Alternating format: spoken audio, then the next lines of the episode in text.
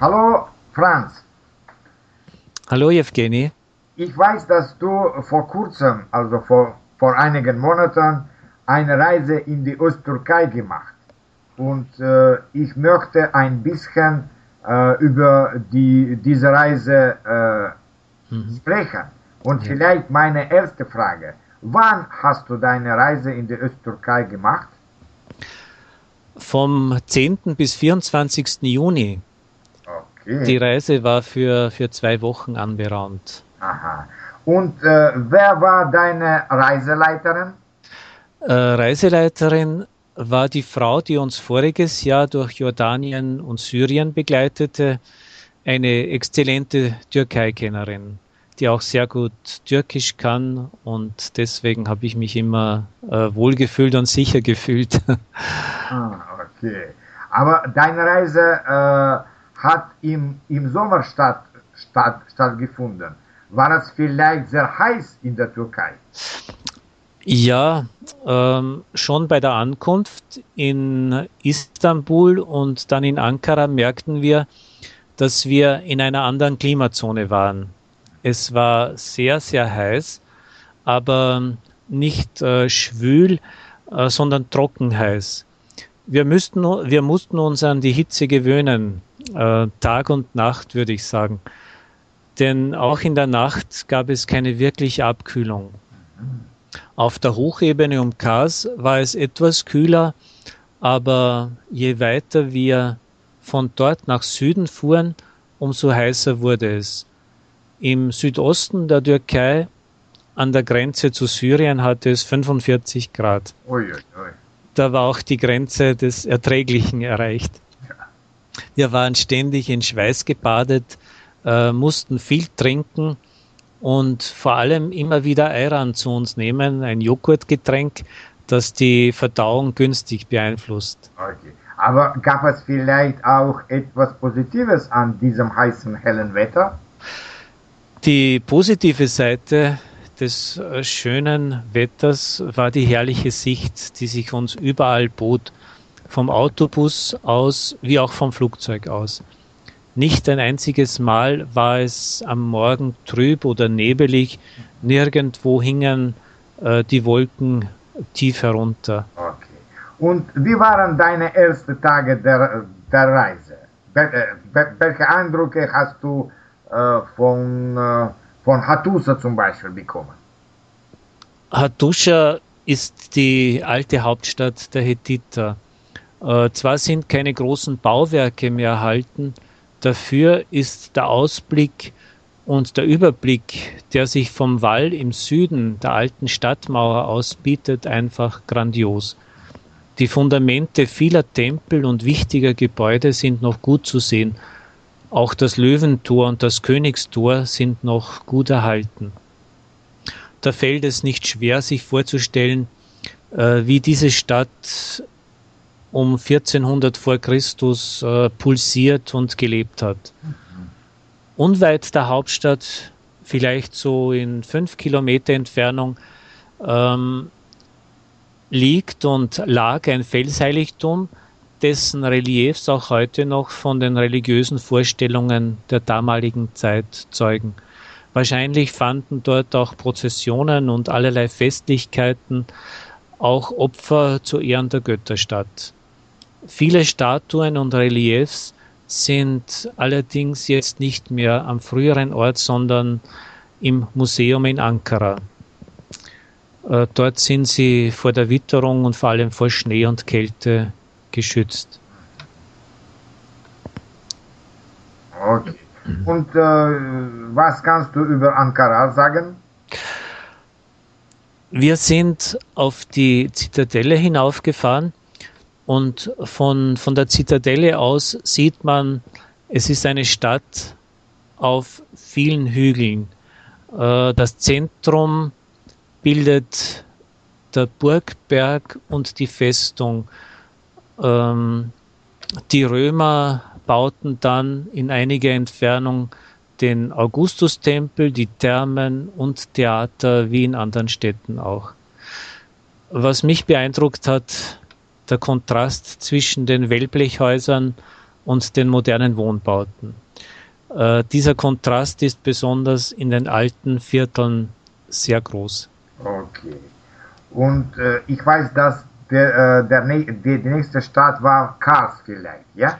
Ja, Und äh, von Eindrücke von, von, von Kars, das ist mir interessant, äh, weil äh, diese Stadt und, und seine Umgebung eine kurze Zeit äh, als Teil des äh, russischen Reiches äh, war. Ja? ja, von Ankara flogen wir weiter nach Kars. Vom Flugzeug aus war schon gut zu sehen, wie die Berge immer höher wurden und schließlich in eine Hochebene übergingen. Äh, ich kenne auch ein bisschen die Geschichte, habe nachgelesen und man möchte es fast nicht glauben, wie viel Blut hier geflossen ist äh, in Kars und in der Umgebung.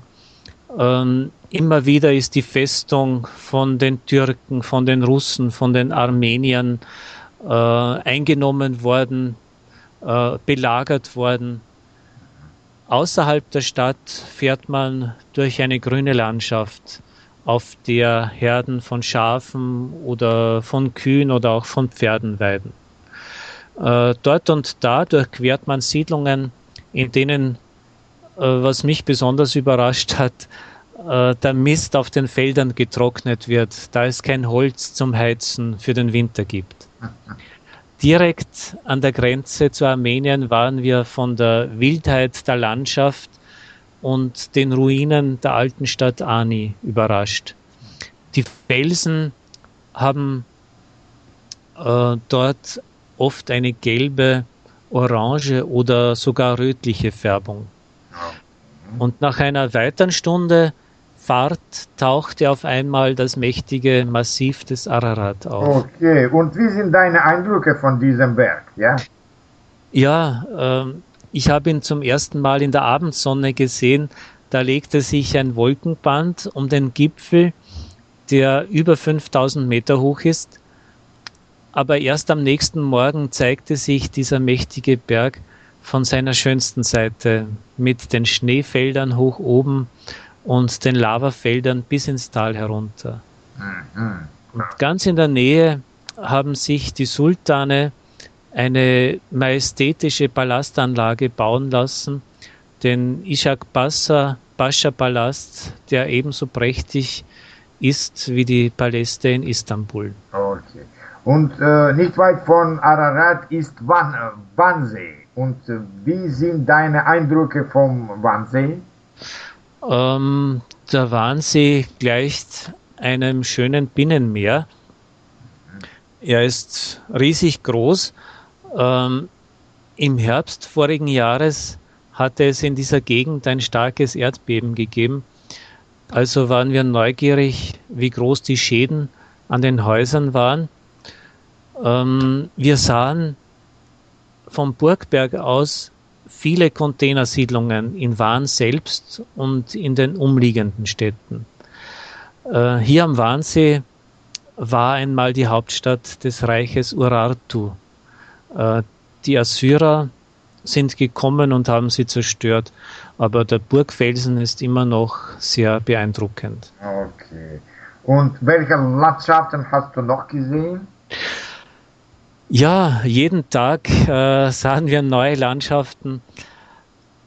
Äh, der Kontrast war auch sehr groß zwischen den steppenartigen und äh, Landschaften und dem fruchtbaren Land.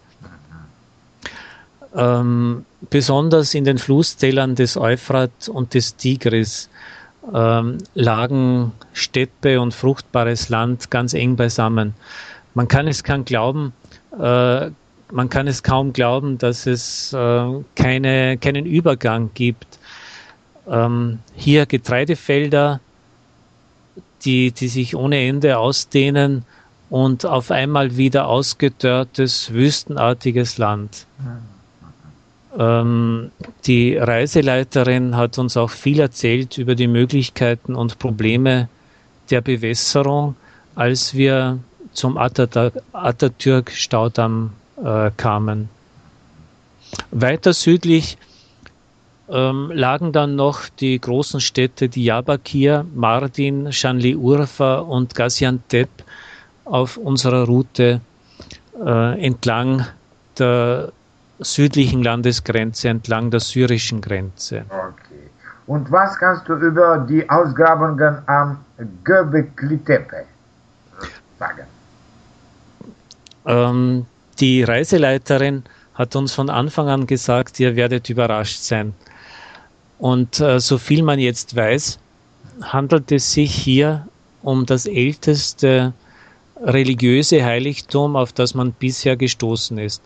10.000 Jahre vor Christus wurden die Steinkreise mit den vier bis fünf Meter hohen Stelen errichtet. Vier Steinkreise hat man bereits ausgegraben, 16 liegen noch immer unter der Erde. Ähm, man vermutet, dass es sich um ein neolithisches Heiligtum handelt, das wohl ein Zentrum für die ganze Religi äh, Region war. Und äh, wir waren wirklich alle fasziniert. Okay. Und was kannst du über die türkische Küche sagen? Ähm, es wird sehr viel Gemüse gegessen. Viele Vorspeisen aus Gemüse sind äh, charakteristisch für die türkische Küche, aber natürlich auch, äh, dass kein Schweinefleisch gegessen wird. Und als Nachspeise sind kleine, sehr süße Happen recht beliebt, die zu Tee oder türkischem Kaffee gegessen werden. Äh, der Unterschied zur ähm, Küche des vorderen Orients, ähm, den ich letztes Jahr kennenlernen durfte, ist, finde ich, sehr gering. Äh, die Bedienung war überall freundlich und äh, die, die Kellner und Kellnerinnen freuten sich, wie man sich denken kann, über das Trinkgeld. äh, wie wir überhaupt in allen Hotels über, überaus freundlich empfangen wurden, ähm, mit einigen Brocken Deutsch oder auf Englisch. Also in Gaziantep zum Beispiel, ein junger Bursch hat mich äh, gleich angesprochen und gefragt, woher kommen Sie? Ich habe gesagt, aus Salzburg. Aha. Äh, ja, dann sprechen Sie ja Deutsch. Ja, ja, gesagt. und, und was hat dich noch erstaunt? Ähm, die überaus rege Bautätigkeit. Es werden so viele Straßen neu gebaut und auch die Wohnhäuser schießen aus dem Boden äh, in allen Gegenden. Das war in der Westtürkei so und im, im Osten auch in allen Gegenden, durch die wir gefahren sind. Der Eindruck ähm, ist, dass sich die Wirtschaft rasant entwickelt und dass die Leute fleißig und strebsam sind. Okay, das ist ein, ein, ein sehr guter Eindruck, ja? ja. Okay. Ja, äh, danke, da, danke schön für, für deine Erzählung und ich, ich wünsche dir neue interessante Reisen. Danke. Okay, auf, auf Wiedersehen. Bis zum nächsten Mal. Bis zum